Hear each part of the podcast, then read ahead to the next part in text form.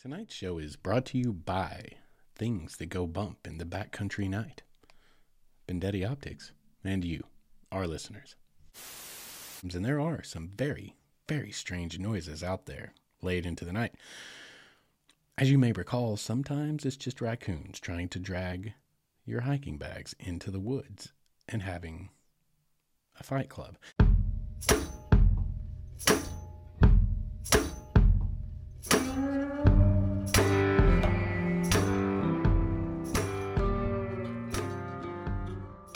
Is up, all of you creepy wayward souls, and welcome back to the Wayward Stories podcast. Wayward Stories is the podcast where we tell the tales of our adventures in our wanderings and our wonderings. How are you guys doing tonight? How are you enjoying your creepy season 2023? Um, as you're listening to this, the um, weekend is already over when I believe a lot of folks have already celebrated their creepiness. But this episode is coming out just in time for the actual holiday. It is Halloween. It is Samhain. It is whatever you like to call it in your part of the world. And I, for one, am a huge fan of this time of year. I like it when the veil between the two worlds is just a little bit thinner. And I love it when this time of year rolls around because even though I produce an outdoor themed podcast, this time of year gives me the opportunity to bring together three of my most favorite things in the world, which is being outdoors and adventure and exploration, those things, right? That's one. It also allows me to bring in the woo. I love the woo. Some might even say that I go as far sometimes as the woo woo. And I'm okay with that because I think this world is a lot more interesting and beautiful when we allow ourselves to wonder about what might be just beyond the edge of the firelight. So, tonight, I am excited. Oh, yeah, three things. I said there were three things. What is that third thing? Well, I also get to play anthropology, which I very much love. I am a folklorist, a historian, a storyteller of many, many years. And, um, Spooky season allows me to indulge some of my proclivities thereof, and that is what we're going to do tonight. So, we're going to get right into it, guys. Tonight, we are going to explore some spooky stories. We're going to explore some creepy creatures that come from our many great national parks. As you all know, I'm a big fan of our National Park Service. Tonight, we are going to talk about the Ozark Howler from right here in my home state, and we are going to be able to associate it with the Buffalo National River, National Parks administered site we are going to talk about the Mogollon monster that we can associate with multiple national monuments out in Arizona as well as the Grand Canyon. And we're going to throw in a handful of others like Spearfinger over in the Great Smoky Mountains of Appalachia. And, you know, there might be, if we have time, just a couple other that we slide in here, but I'm not going to name them here just in case we don't get time to get to them.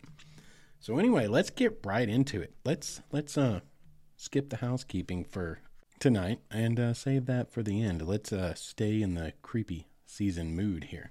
So let's get started with the Ozark Howler. This one is one that floats around here in the Ozark Mountains of northern Arkansas and southwestern Missouri, southern Missouri. I mean, really, it's all of southern Missouri and most of northern Arkansas.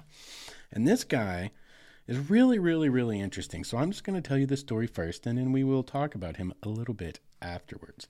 The Ozark Howler is known in folklore as also the nightshade bear, the hoo hoo, and the devil cat.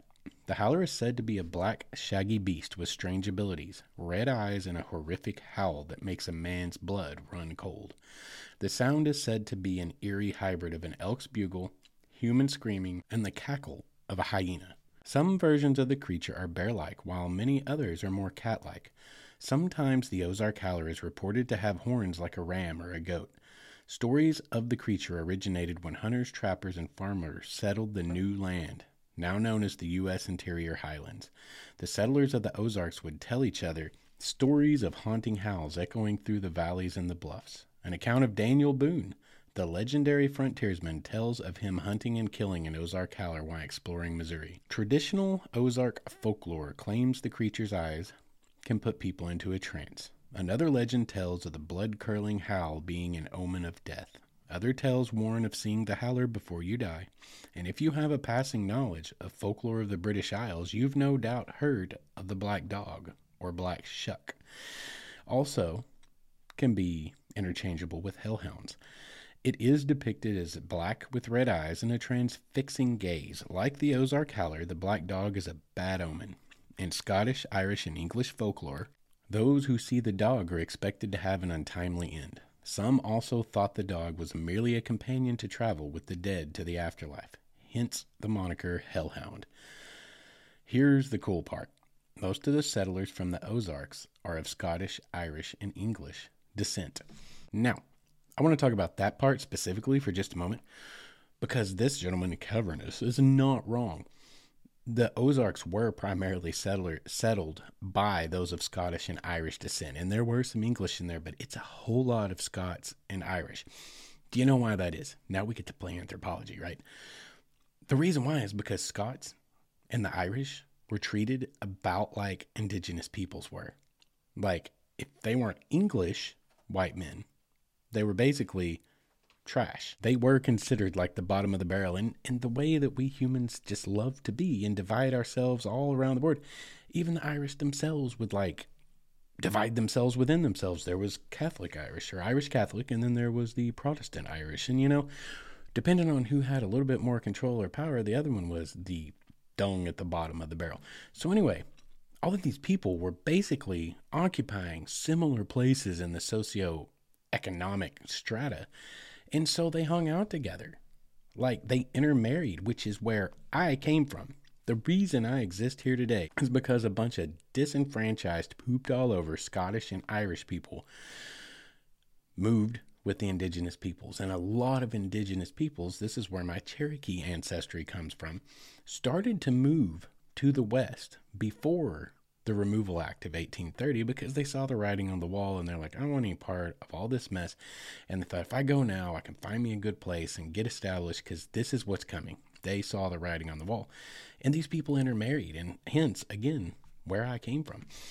So, really, this is a super cool story to me. And I just really learned about this this week. I knew about the Ozark Howler within reason, but I did not know like the link to where it could be attached to having been basically brought over from Scotland and Ireland and and kind of uh, relocated into the interior highlands of the US. And it's interesting too because if you ever go look at say the Scottish highlands, we don't have an ocean here, but there's a whole lot of similarities between the topography, the landscapes. We have a lot more trees than they do in the Scottish highlands, but there are places that look nearly identical to what we have here. And it makes a lot of sense that they would have enjoyed settling into this region because it's what they knew where they came from and what their ancestors knew. And it's really, really fascinating. And I love that. I love that. That who knows, some of my very relatives may have been a part of helping to propagate this story into the new world, into the interior highlands of the Ozarks. And to that end, I'm going to tell you a short account of the Black Dog of the Mounds, which comes from emeraldisle.ie. This is from the Irish, the Scottish, the, the English versions of Black Shuck, the Black Dog, everything we just said.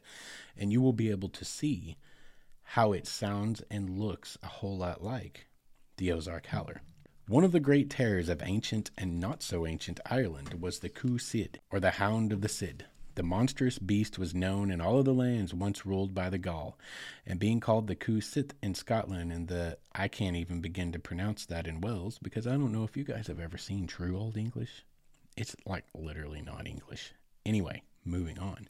They were also known as the Coin Lotair, the Hounds of Rage, which they were the legendary hunting dogs of another name that I can't pronounce, Old Black Twist of the Many Glooms. A powerful brute, the hound was said to have a dark green or black coat and to be the size of a small horse, with burning fiery eyes and paws the size of a man's hand. Some of these beasts were white, with one red ear and one red eye. It would make its home in the rocky crevices and clefts, and roamed the moors and bogs when it wasn't out and about on fairy business. It was also known to haunt ancient roads, gallows trees, and crossroads, and it loved storms better than any other weather. Ooh, the crossroads. Any of you guys that like the woo, maybe even the woo woo, you know all about the crossroads. Maybe you've heard of Robert Johnson. It's actually in popular culture. Crossroads are a whole thing, y'all. It hunted in deadly science, but when it drew close to its prey, it would let out three howls or barks which would be heard for many miles, even far out to sea. Those who heard the barks or howls would be overcome with great fear, until by the last howl they might perish from terror alone. These hounds were employed by the fairies of the mound in hunting and kidnapping human women, who were then used to nurse fairy babies. Why, that's a little bit licentious, isn't it? If a husband heard the three howls on a dark and stormy night, he might well stand over his wife with whatever weapons he had to hand, for fear of what might burst through the door. The Kusid were said to appear and vanish as they wished, and to lead the souls of the pagan departed into the afterlife. And this side of it was said to portend death for someone nearby. So there you go. A portent of doom, if you will. The Black Shuck. The Hellhounds extremely, extremely similar to our Ozark Howler. And as it has been reported many times, the Ozark Howler, it roams all throughout our Ozark Mountains, which would include our beautiful Buffalo River. And if any of you, if any of my listeners out there, if any of you have ever truly explored the deep backcountry of the Buffalo River, you know, I'm not talking about the drive up hikes, the drive in hikes. I'm not talking about floating down the river and getting plastered and then hiking a quarter of a mile, slovenly drunk, to look at Hemmed-In Hollow Falls. I'm talking like really, really back in the buffalo wilderness. The hollers, the hills. That's the kind of place I could see something like an Ozark howler prowling about, and I have spent the night on the Buffalo River many times, and there are some very, very strange noises out there late into the night. As you may recall, sometimes it's just raccoons trying to drag your hiking bags into the woods and having a fight club. Sometimes it's just wild hogs. And as this says, if you've ever heard, say, a bobcat scream, y'all, it is like listening to a woman be murdered. It is one of the most horrifying noises you will ever hear, especially if you get to hear it with your own ears in real life. And it's even more creepy if it's across a hollow and it echoes through the valley. It is haunting. An elk bugling is also a pretty terrifying noise, especially if you're out there alone, let's say. And I find it interesting that this Ozark howler actually has been reported to make the noises of indigenous animals that do live in the Ozark Mountains, like bobcats. And back in those days, there would have been panther or uh, well yeah panthers but cougars mountain lions. We no longer have like a viable breeding population of mountain lions here in arkansas but we do have transient mountain lions that make their way through. They're associated with the i, th- I believe it's the eastern cougar um, that we get out of florida. But we absolutely Get a mountain lion that wanders through every once in a while. There are many, many game camera pictures that will attest to this, but they would have been prevalent in our region at this time where these stories were starting to come forth the 1760s through the 1820s and 50s when schoolcraft came up the Buffalo River. Would have been collecting stories such as this and the folklore and the legends. And elk, we used to have eastern elk that were native to the Buffalo River. The ones that we have there now are not native. They were transplanted here from Colorado, Rocky Mountain elk, in an attempt to kind of reestablish population, which seems to be going fairly well. Um, but they're not the natives because we trapped them and murdered them into oblivion. Um, and we extincted our native elk in this region. But all of these creatures that do make noises that were associated with the Ozark howler did live and were extant in this region at the time and could explain where some of those noises come from. But you know me, I much prefer to think that the Ozark Howler is real and he's out there and he stalks along the bluffs and the crevices and the Ozark mountain hollers of our beautiful Buffalo River. So, let's move on to our next story for the evening. I'm going to be honest with you guys, this one is truly a little bit unsettling. Um, I'm about to tell you the story of Spearfinger of Appalachia. Spearfinger is an indigenous story of the Cherokee peoples, and this one is associated with the Great Smoky Mountains National Park. And it's really kind of cool because I've been to all the national parks that I'm telling stories about tonight, and I didn't realize that until I had actually already compiled these stories, and that's pretty cool. But Spearfinger was obviously not confined the Great Smoky Mountains National Park. Spearfinger is associated with all of the ancestral lands that would have been the Cherokee peoples. But Spearfinger, she was a rough old gal. I'm just gonna be honest with you. Like, let's just tell the story here. Spearfinger.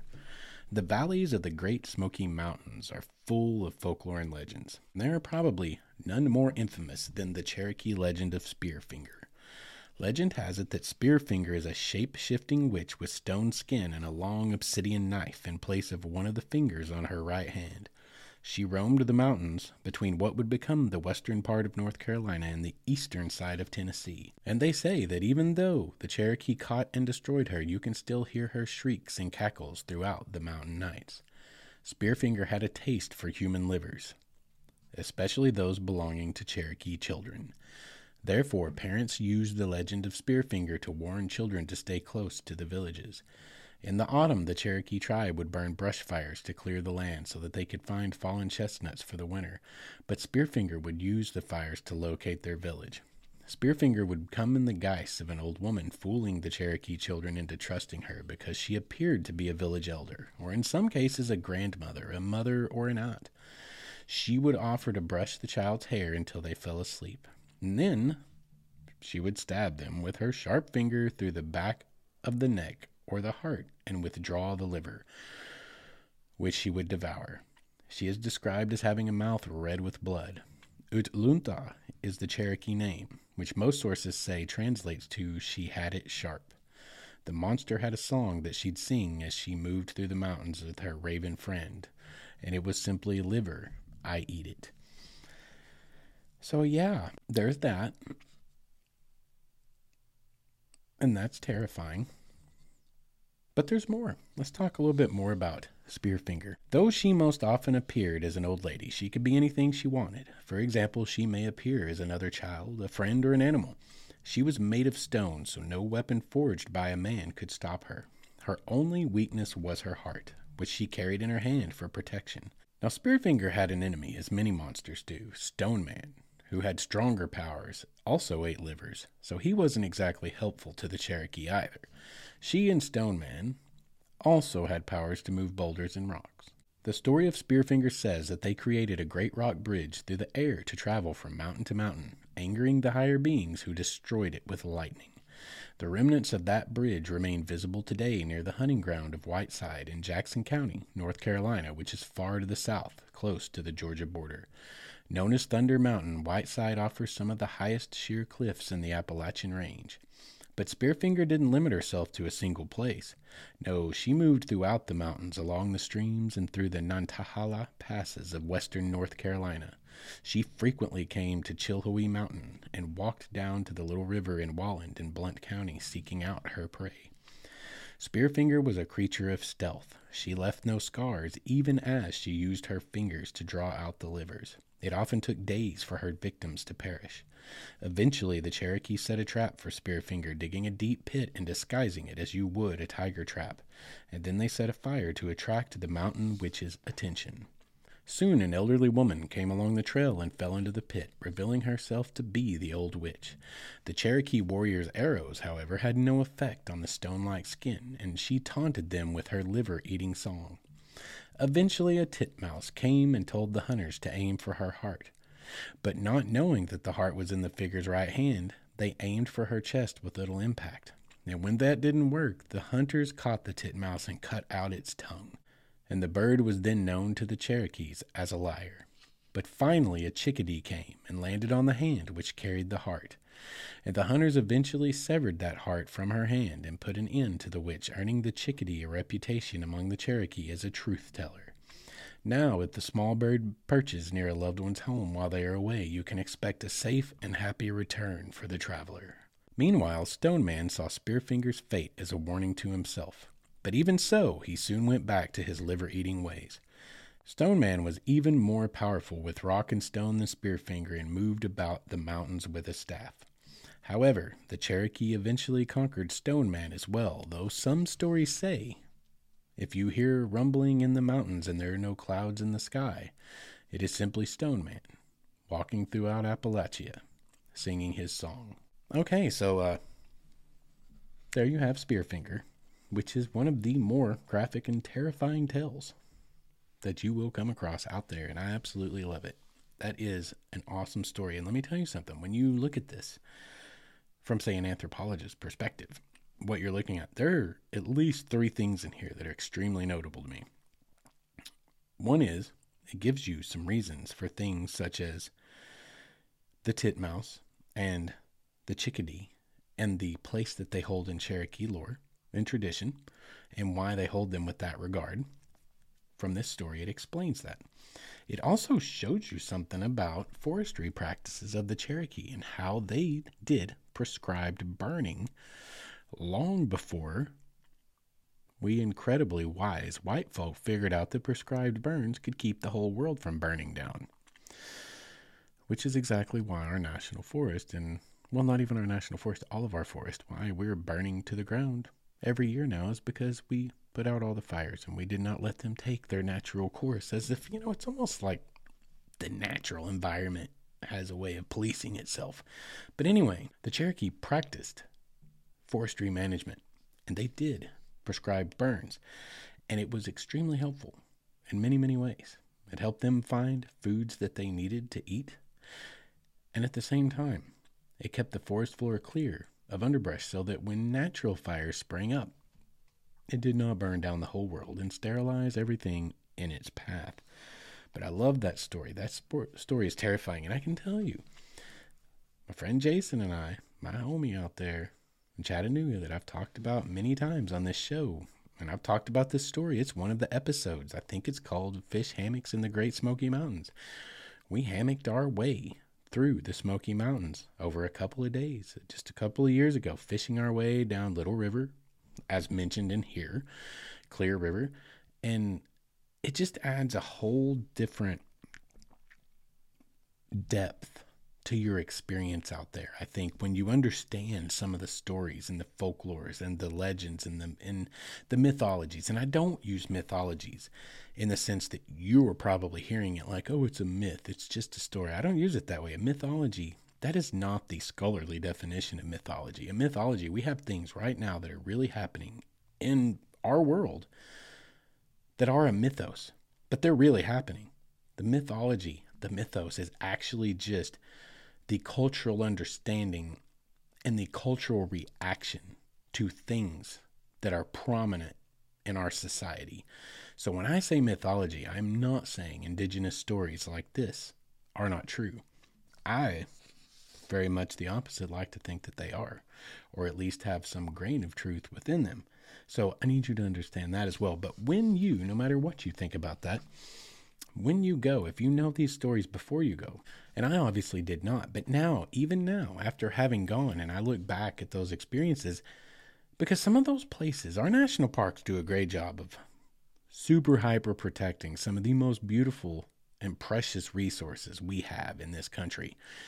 So, some of our national parks are places that when you go there, they immediately feel almost spiritual. You can easily start to make those kind of links to what the earliest peoples they were seeing this too, and they were humans just like us. And they were every bit in as much awe as we are when you stand and you overlook the Grand Canyon or or you're looking up into the Smokies and all of the the fog rising out of the mountains and it looks like the whole mountainside's on fire. It's not so hard to see why so much spiritual meaning was imparted, imbued into some of these sacred spaces, and why they just so happen to be places that we now call national parks. But as I look back on my adventures in the Smokies and many of these other places, God, nights I've spent, how many on my own back in the wilderness of the buffalo.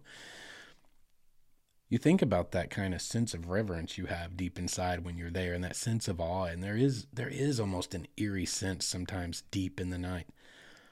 And it helps you make connections to another time, to another people, to another place. And there's a real humanity to that. And I really love that. And it also just makes it a little bit more magical and a little bit more romantic. And I am nothing if not a romantic. Anywho, That is the story of Spearfinger.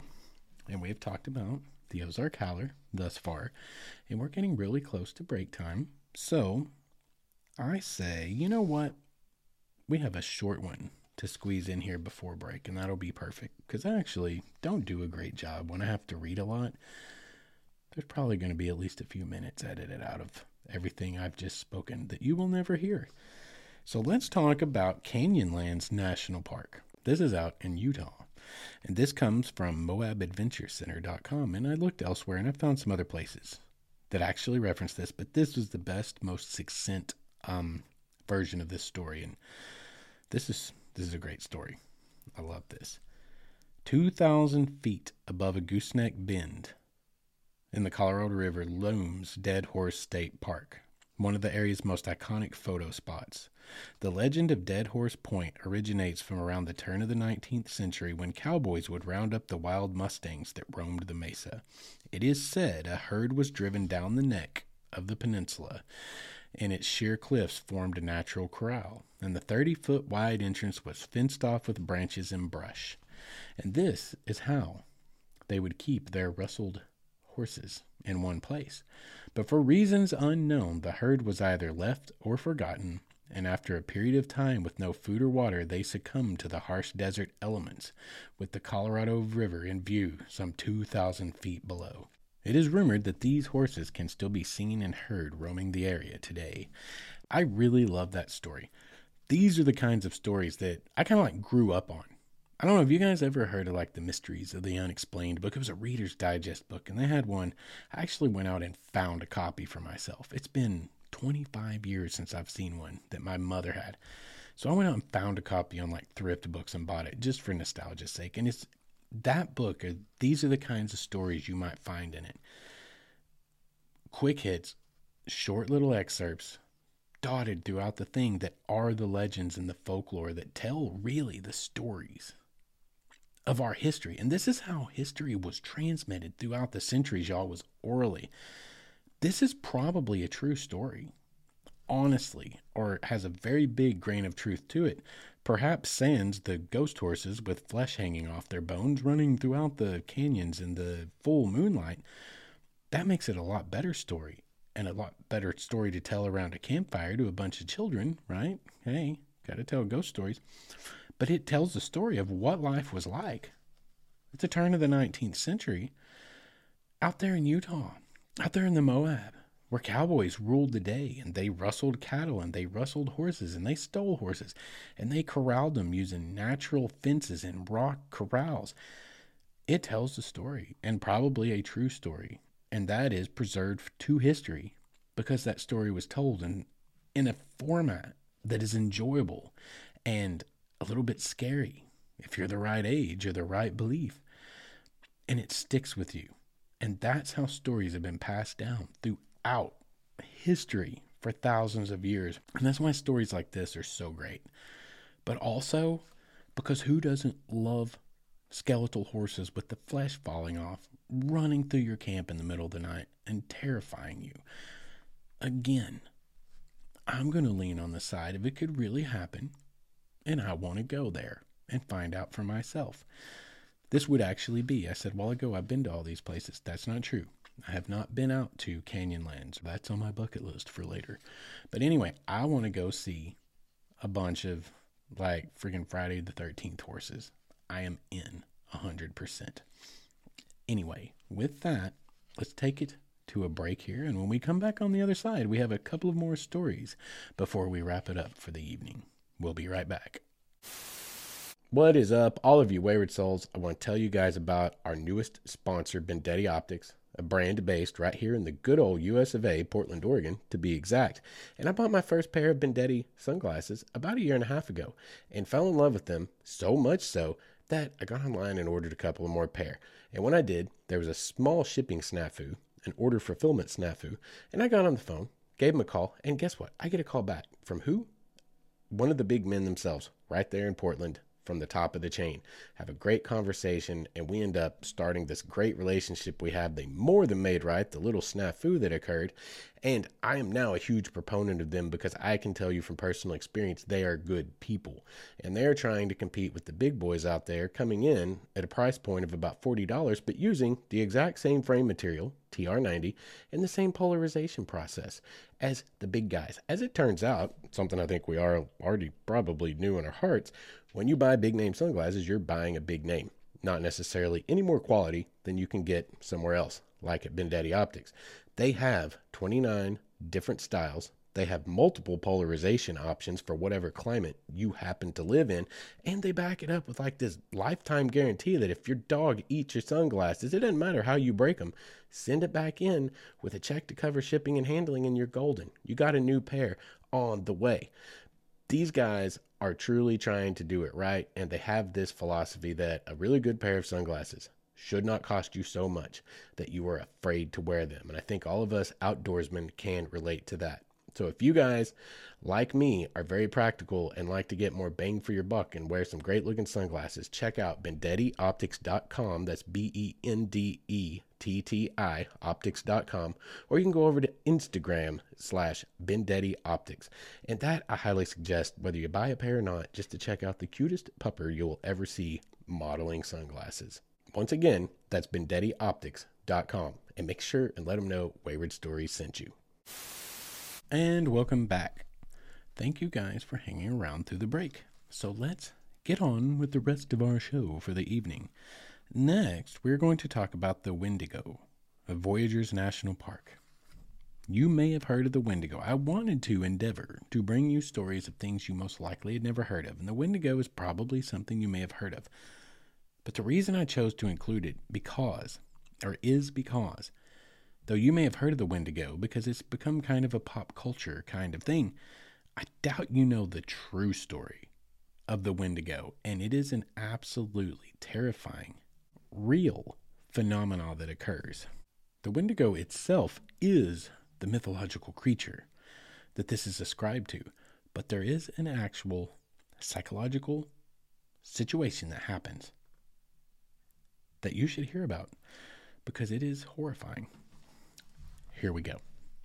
The Wendigo was gaunt to the point of emaciation, its desiccated skin pulled tautly over its bones. With its bones pushing out against its skin, its complexion was ash gray like death, and its eyes pushed back deep into their sockets. The Wendigo looked like a gaunt skeleton recently disinterred from the grave. What lips it had were tattered and bloody. Its body was unclean and sufferings from separations of the flesh. There's your uh, vocabulary word for the night, boys and girls. separations. Um, go look it up. You may not sleep tonight, but you'll thank me later. We're giving off a strange and eerie odor of decay and decomposition, of death and corruption. Oh gosh, even of corruption.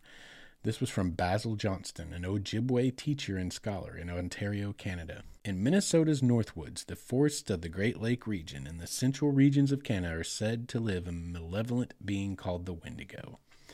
This creature may appear as a monster with some human characteristics or as a spirit who has possessed a human being and made them monstrous.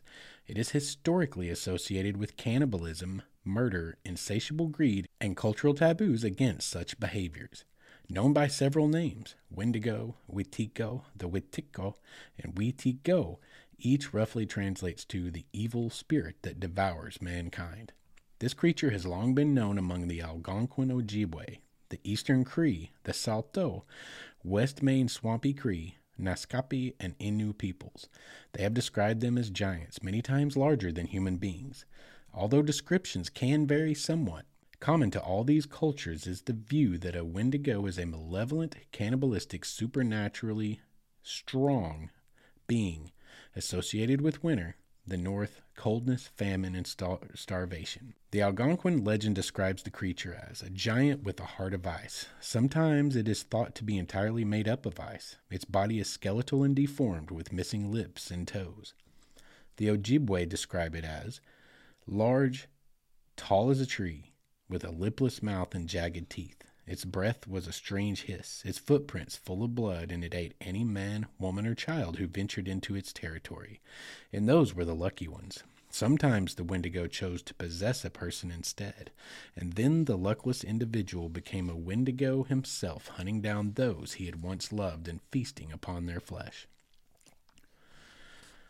According to the legends, a Wendigo is created whenever a human resorts to cannibalism to survive. In the past, this occurred more often when natives and settlers found themselves stranded in the bitter snows and ice of the Northwoods.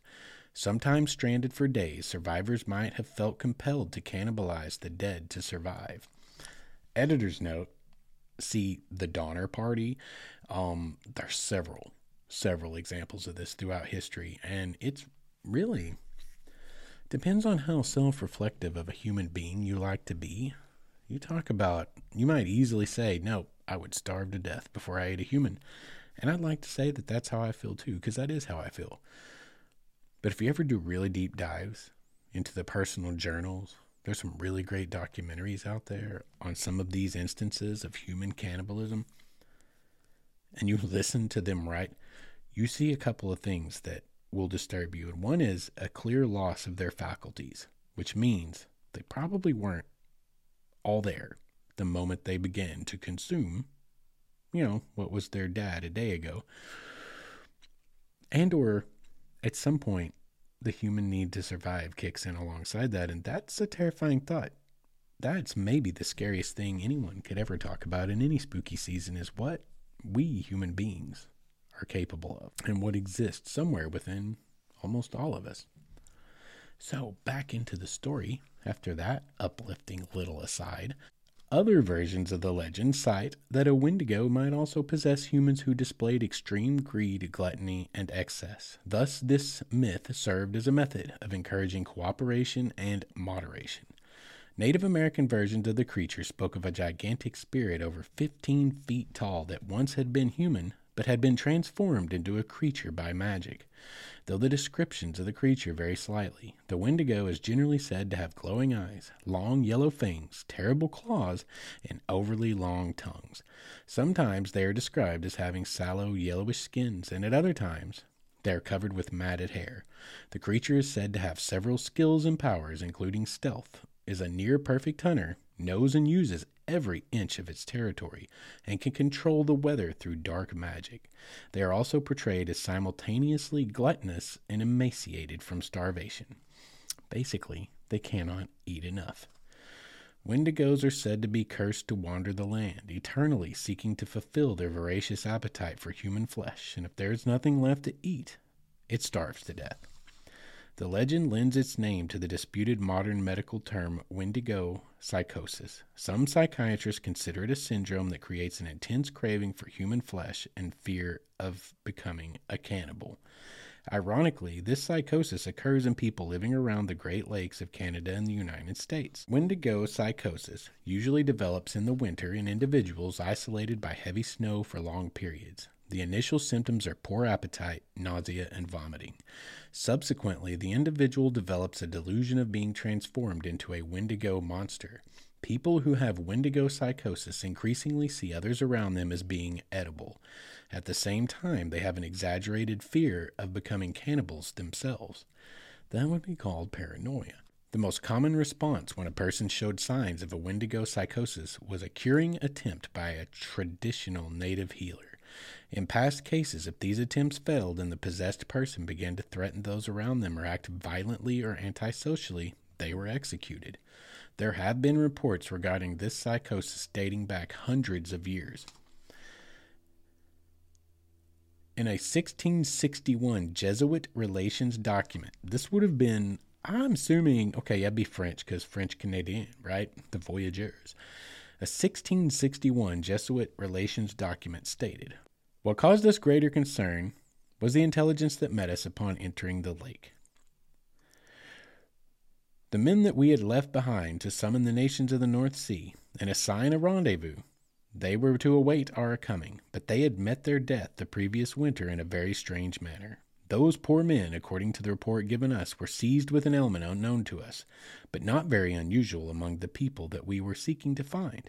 They are afflicted with neither lunacy, hypochondria, nor frenzy, but have a combination of all these species of disease, which affects their imaginations and causes them more than a canine hunger. This makes them so ravenous for human flesh that they pounce upon women, children, and even upon men like veritable werewolves, and devour them voraciously without being able to appease or glut their appetite.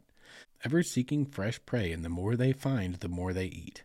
This ailment attacked our deputies, and as death is the sole remedy among these people for checking such acts of murder, they were slain in order to stay the course of their madness. So you can see this is relatively terrifying. It is a real thing that has really happened with really a lot of cases going back a long, long way. And there is one more that I will tell you here. It's a rather short story, so we're going to go over it real quickly. And then we will move on to our next spooky story from the national parks. There was another documented case that occurred in 1878 when a Plains Cree trapper from Alberta named Swift Runner suffered one of the worst cases. Swift Runner was a trader with the Hudson's Bay Company who was married and the father of six children. In 1875, he served as a guide for the Northwest Mounted Police. During the winter of 1878 and 79, Swift Runner and his family were starving, along with numerous other Cree families. His eldest son was the first to die of starvation, and at some point Swift runners succumbed to wendigo psychosis. Though emergency food supplies were available at Hudson's Bay Company Post some 25 miles away, he did not attempt to travel there. Instead, he killed the remaining members of his family and consumed them. He eventually confessed and was executed by authorities at Fort Saskatchewan. Hudson's Bay Company traders, the Cree, and missionaries knew the Wendigo legend, though they often explained it as a mental illness or superstition. Regardless, several incidents of people turning Wendigo and eating human flesh are documented in the company's records. So, I think it is safe to say that the Wendigo is a very real creature up there in the Great White North, around the Great Lakes. Now, then the question might be is it really a mythical creature, such as portrayed in modern media and the zeitgeist in popular culture? Or is it just a psychosis that befalls anyone who is in a snow stricken, snowbound area and is starving to death? We, of course, know what scholars will say, but I think that regardless of what the scholars say, regardless of what the anthropologists say, myself included, we should take heed of stories like that. Um, like I said just a few minutes ago, if for no other reason than to take a deep look inside ourselves and see what we might be possibly capable of, as I said, everyone sitting here right now with your full tummy tums, having just eaten dinner, hopefully, listening to this podcast, enjoying a glass of wine, it's really easy, or a beer, to say, I would never eat another human being. I would never eat my brother. I would never eat my children. And I feel really confident that I would say that and mean it. I don't think I, no, there's no way. I just, there's no way. But, but, the things in this life that will mess with your head are reading the diaries of people who did and going, yo, they weren't all there. That wasn't right. They were losing it. They were losing it. They were hallucinating. And suddenly you have to question yourself like, in my right mind, I would never do that. But what am I capable of doing if I was ever in a bad enough situation to not be in my right mind? Again, the most terrifying creature on this planet, either mystical, mythical, or otherwise, is a human being. And with that, let's move on to our final story of the night, which should take us the rest of our episode here. We're going to talk about something I feel fairly confident none of you have ever heard of because I had not heard of it until today. Yesterday, actually. Um, and was impressed to take it upon myself to tell it to you guys. To give full proper credit, I got the idea for this story from my very favorite podcast in the entire world, Astonishing Legends. If you guys don't listen to them, but you like the woo, you should check out Astonishing Legends. They have kept me busy. They have been my friends for the last six years of my life, though they don't know it. And they've kept me company on many a dark, lonely night and down many, many stretches of dark, dark highway, somewhere out in the desert, somewhere up in the high plains, on many road trips. I love Astonishing Legends. And they brought to light the Mogollon Monster to me today, yesterday and today. And I was like, I have to tell this story because this is associated with the Grand Canyon and Grand Canyon National Park. This is associated with multiple national monuments throughout southern Arizona as well. I mean, I'm not even going to name them. There's so many national monuments in Arizona. And by the way, you guys do not sleep on national monuments, especially out in the American Southwest, out in BLM land, places like that. Yo, you can go to the Grand Canyon, you can't do a damn thing, right? Like you can put in for a permit and maybe get lucky and get drawn and go whitewater raft the Grand Canyon if you got that kind of money, PTO, and whatever. And you better be ready to drop your life at a drop of a hat to go because you got to win a lottery to even get in, right? You can hike in the Grand Canyon some, but you want to talk about regulated on all levels. And again, I'm all for that because the Grand Canyon is something that there is no other one on the face of this planet. It needs to be that way. Because we humans are stupid and we suck. Again, we're the most dangerous creature on that. We're a parasite on the face of this planet. I will stand by that. But there are national monuments all over Arizona that are not as heavily regulated. It's just like BLM land out there. It's just like national forest here. Don't sleep on that stuff because if you want to go rough it, if you want to go out there and get rugged, if you want to go out there and do dispersed camping under the stars where there ain't another damn person in sight, there ain't a tour bus in a thousand miles, these are the kind of places you want to go. Okay? But we're going to start this out talking about the Mogollon Monster. And now it sounds weird. It's pronounced, um, or it's spelled M O G O L L O N. I actually talked about these peoples back last November because I saw at the Tres Rios petroglyph site over 21,000 of their ancestral markings, petroglyphs, on rocks along a ridge in southern New Mexico, ranging from 200 CE, current era, to about 1600 CE. These are the same people, and I pronounced it wrong then, even though I was told down there by people that's how you pronounced it. This is proper because it's named after a governor, the Spanish governor of that area in, like, God, I don't know, 1712. That was the date. His name was Don Juan Ignacio Flores Mogollon. Anyway, he was a Spanish dude, Mogollon. So, First things first, I'm going to tell you about the Mogollon Rim, which is south of the Grand Canyon. Then we'll kind of jump up to the Grand Canyon because that's where the first sighting that we know of in a newspaper was recorded. The Mogollon Rim is a topographical and geographic feature, geologic feature cutting across the northern half of the U.S. state of Arizona. It extends approximately 200 miles, starting in northern Yavapai County running eastward, ending at the border near New Mexico. It forms the southern edge of the Colorado Plateau in Arizona. What you need to know about this is this escarpment lies around 4 to 5,000 feet. The south of the rim lies 4 to 5,000 feet above sea level, with the escarpment itself rising to 8,000 feet abruptly. Extensive ponderosa pine forests are found both on the slopes of the rim and on the plateau to the north. The Mogollon Rim is a major floristic and faunal boundary with species characteristic of the Rocky Mountains living on top on the plateau, and species native to the Mexican Sierra Madre Occidental on the slopes below in the Madrean Sky Islands. That is high isolated mountain ranges. Okay, there was some, you know, stupid scholarly like words in there, scholastic words in there. The point is, there's a 4,000 feet elevation gauge in like five miles, and apparently it is like the lands of the gods out there Go look up the Mogollon Rim, M O G O L L O N. The pictures are breathtaking, and you want to talk about on my immediate future bucket list? Dang Skippy, y'all. That is one of the most gorgeous things I think I've ever seen.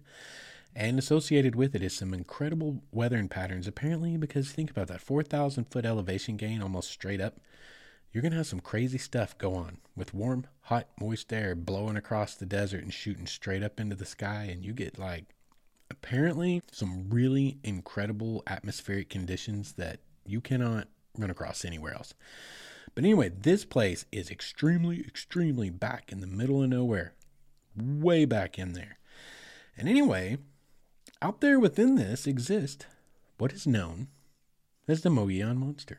So let's hear about it. Very first case was recorded in 1903, June 3rd to be exact, in the Arizona Republican on page 10. And it would have occurred in 1901, the actual incident, but it wasn't printed and the story wasn't told by the adventure until 1903 in this article. Many strange stories have been told of the wild man of the Grand Canyon of the Colorado, and while some persons have credited these weird tales, they have for the most part been regarded as the ingenious inventions of imaginative travelers and have passed into tradition as such. But according to I.W. Stevens of Cedar, Colorado, the wild man is not a myth, and he gives a thrilling account of the encounter he had with the creature. Two years ago, says Mr. Stevens, I had business in the northwestern part of Arizona that took me in the neighborhood of the extreme lower end of the Grand Canyon of the Colorado River in Mohave County. Having the misfortune of getting my arm broken, I took a trip to the river to mainly kill time and catch a few beaver. I constructed a skiff with the aid of a friend, and when my arm got strong enough, I took a trip up the canyon as far as I could go by boat few miles above the entrance, I hauled my boat up onto the sand and got ready to examine the rock walls. So this man is in the Colorado River in the Grand Canyon and he has moved up just beyond the mouth of the Colorado River in the Grand Canyon. The first thing that attracted my attention was the imprint of bare feet in the sand. Thinking that the tracks had been made by some Indian, perhaps a Paiute or a Hualapai, I began looking the gorge over with much interest. Going downstream a short distance, I found even more tracks. The third day of my stay, I saw the head of a man on a bench of rocks on the north side of the river. Evidently, he was seated on the edge of a cliff some distance above my camp. So I rode upstream a little bit above the point where I saw the man's head and part of his shoulders above the greasewood brush. Climbing up to the bench, I had some difficulty in finding a place that I could get a look over the ledge and be on a level with my strange neighbor. I finally succeeded in approaching closer to the point. I saw sitting on a large boulder a man with long, white, matted hair, and it reached down to his knees. The creature was unaware of my approach, and I gazed upon him for some moments unobserved. He was about fifty yards away and in full view. He wore no clothes, and upon his talon like fingers were claws at least two inches long. A coat of gray hair nearly covered his entire body. Here and there a spot of dirty skin would show through. I had found the wild man of the rocks. At that moment, a rock loosened by some animals came rolling down. The creature turned his face toward me. Horrors! What a face! It was seared and burned brown by the sun, with fiery green eyes. With a wild whoop and a leap, he was up and over the rocks and cliffs like a mountain sheep for about seventy five yards. Then he stopped, and he was armed with a strange shaped club, large enough to fell an ox. Brandishing this bludgeon, he shrieked and chattered for a moment, and then started towards me, roaring and still flourishing his weapon. Faster and faster he came, and my hair began to stiffen. Now I am a poor runner, so I stood my ground. When the creature was within about fifteen yards of me, I raised my rifle to fire, thinking to cripple him. And as I glanced along the barrel, I heard a growl just above the wild man. He also had heard the growl and braced himself for the shock. I drew a hasty bead on the cougar and pressed the trigger. When the smoke had cleared away, the mother cougar lay dead where the wild man stood. The man himself had disappeared, and the two young cougars were still on the rock, apparently greatly frightened by the report and echoes of my old Sharps rifle. Reaching hastily for another cartridge, I found I had neglected to buckle on my belt when leaving camp, so I hastily retreated to the boat where I wound everything up as I had left it. I shoved the boat off and drifted towards camp, which near, was nearer to the cougars. There lay the old cougar where she had fallen. The wild man was standing over the two cubs, which also were dead, he having beat the life out of them with the club. He stood a moment gazing on the carcasses, and then he got down on his hands and knees and drank the warm blood as it flowed from the death wounds. The sight sickened me. I stood up in the boat and yelled. The man sprang to his feet, took a long look at me, and then fled up the ledge to another ledge until he reached the fourth ledge, where he stopped. Here he flourished his club again and screamed the wildest, most unearthly screech I ever heard, and then turned and sprang up the craggy wall of the canyon. Not fancying my wild neighbor. Boy, that's to put it mildly, isn't it? Not fancying having a wild neighbor like that. I mean, gosh, actually, that sounds a lot like my neighbor now. Anyway, not fancying my wild neighbor, I packed my outfit into the boat and drifted down and out of the canyon before I made camp for the night. That was the strangest adventure of my life. All right, so that was from the Arizona Republican. And um, it goes on to say traditions record that years ago hostile Indians captured three men, They had bound them to logs far up the canyon and cast them adrift upon the swollen river. It may be that this wild creature is one of those unfortunate men who by chance freed himself and escaped death, but was made insane by his awful experience. There might be something to that if there really were three men that were like taken captive and one of them somehow got free and basically just went feral. Y'all, it's happened. Stranger things have happened. Have you ever heard about the Japanese soldiers that did not like ever leave their little tiny islands in the Pacific until like the 1970s and 80s? And I want to say even into the 90s there was one that was finally coaxed out. Like, guys, people go feral sometimes and they will live off the land. And that right there, this guy says, you know, you could see his seared, burned skin. It was super dark brown and it was long, matted white hair. And very well may be that it could have been a real wild man like that. Or it could be that it is the Bigfoot like ape creature, the Mogollon or Mogollon monster. Now, there are some more stories that we're going to go over about the Mogollon monster before we wrap this up. This is from azcentral.com. Similar to Bigfoot, the Mogollon monster is generally portrayed as a large, hairy, ape like creature. Those who say they've crossed paths with the beast regularly describe, like, regularly describe an eerie silence prior to their encounter, says Wesley Treat, author of the book Weird Arizona. It's often said the monster is around 7 to 10 feet tall and possesses a strong, muscular build. Treat also mentions reports of a strong, very foul stench, which has been described as that of a dead fish, a skunk with bad body odor, and decaying peat moss. Hold on, that says a skunk with bad body odor. Yeah, I read that right a skunk with bad body odor. Okay, I thought those were essentially one and the same thing. Anyway, here's an article from the Arizona Daily Star in 2006, and this is how we're probably going to wrap up tonight. We'll tell this little bit of the story and then we'll call it a night because we're on past our hour now. All right, from the Arizona Daily Star in 2006. A member of the White Mountain Apache Nation in Arizona by the name of Colette Altaha stated in 2006 We are not prone to easily talk to outsiders, but there have been more sightings than ever before. It cannot be ignored any longer. No one has had a negative encounter with it. Speaking of the Mogollon monster, said Marjorie Grimes, who lives in White River. This is the primary town on the reservation. When asked about her encounter, she reports that it was all black and it was tall. The way it walked, it was taking big strides. I put on the brakes and raced back to look between the two trees where it was, and it was already gone. Regarding these local reports, Tribal Police Lieutenant Ray Burnett states that a couple of times they've seen this creature looking through the windows, so they're scared when they call. He stated that the calls we're getting from people, they weren't hallucinating, they weren't drunk, they weren't people that we know that to make hoax calls. They're from real citizens of the Fort Apache Indian Reservation. He points something out here. What that article is basically saying is that members of the Apache Reservation out there in Arizona are starting to open up and talk about that they have been seeing more and more and more over the last several decades this Mogollon monster creature.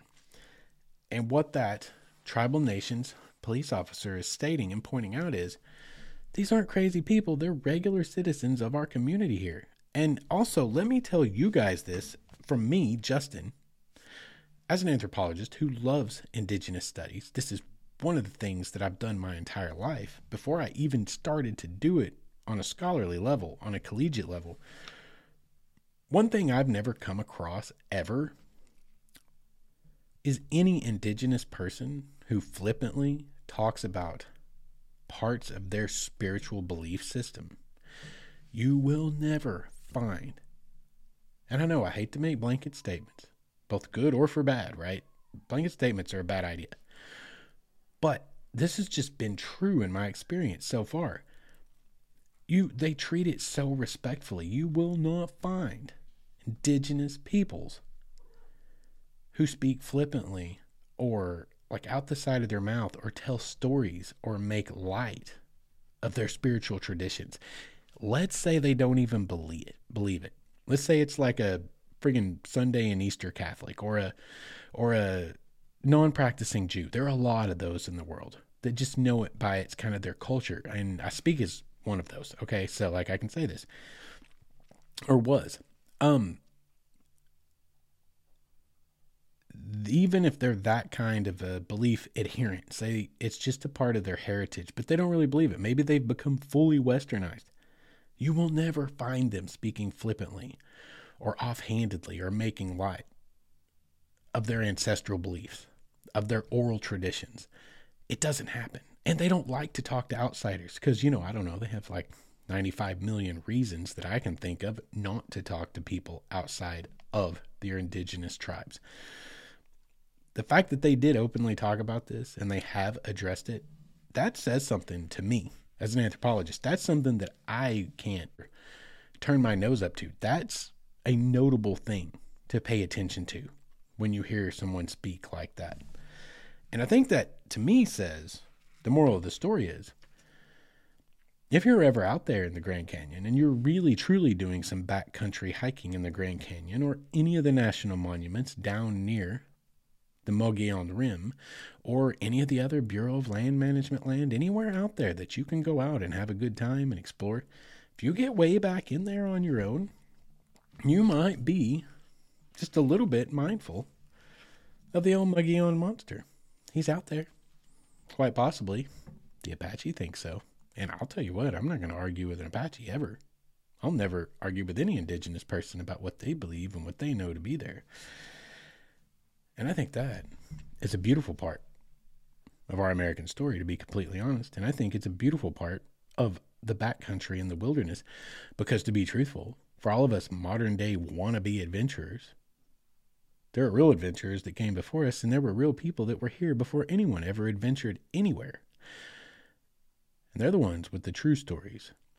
They're the ones with the real histories. They're the ones that have the stories that make up the beautiful tapestry, as I like to call it, of really our shared human culture. And it's just a little bit spooky sometimes. Like, this world isn't all butterflies and rainbows, if you ask me. Sometimes there's a little bit of an air of the creepy, and for me, personally, I like it better that way. I don't like all butterflies and unicorns. I want some creepy Mogollon monsters. I want some spear fingers out there in the world. I think the world's a better place with them. It's the yin and the yang, y'all. You gotta have the good and the bad. Anyway, I think that is a good place to wrap it up for tonight. I hope you guys enjoyed tonight's episode. I certainly enjoyed researching it and I enjoyed bringing it to you. I hope that it gives you a little bit deeper understanding, a little bit something more to make your experiences in the backcountry a little bit more, I don't know, robust, a little bit fuller flavor, something to marinate them in. Because when you go and you start checking these off your bucket list and you start going to some of these places, or even when you look back at times you've already gone, to think about the people that came before and the stories of the things that inhabit those places and the myths and the folklore and the oral traditions it will really get you thinking on a deeper level and more about us as humans and about who you are and maybe even some of the myths and folklore that you believe in today.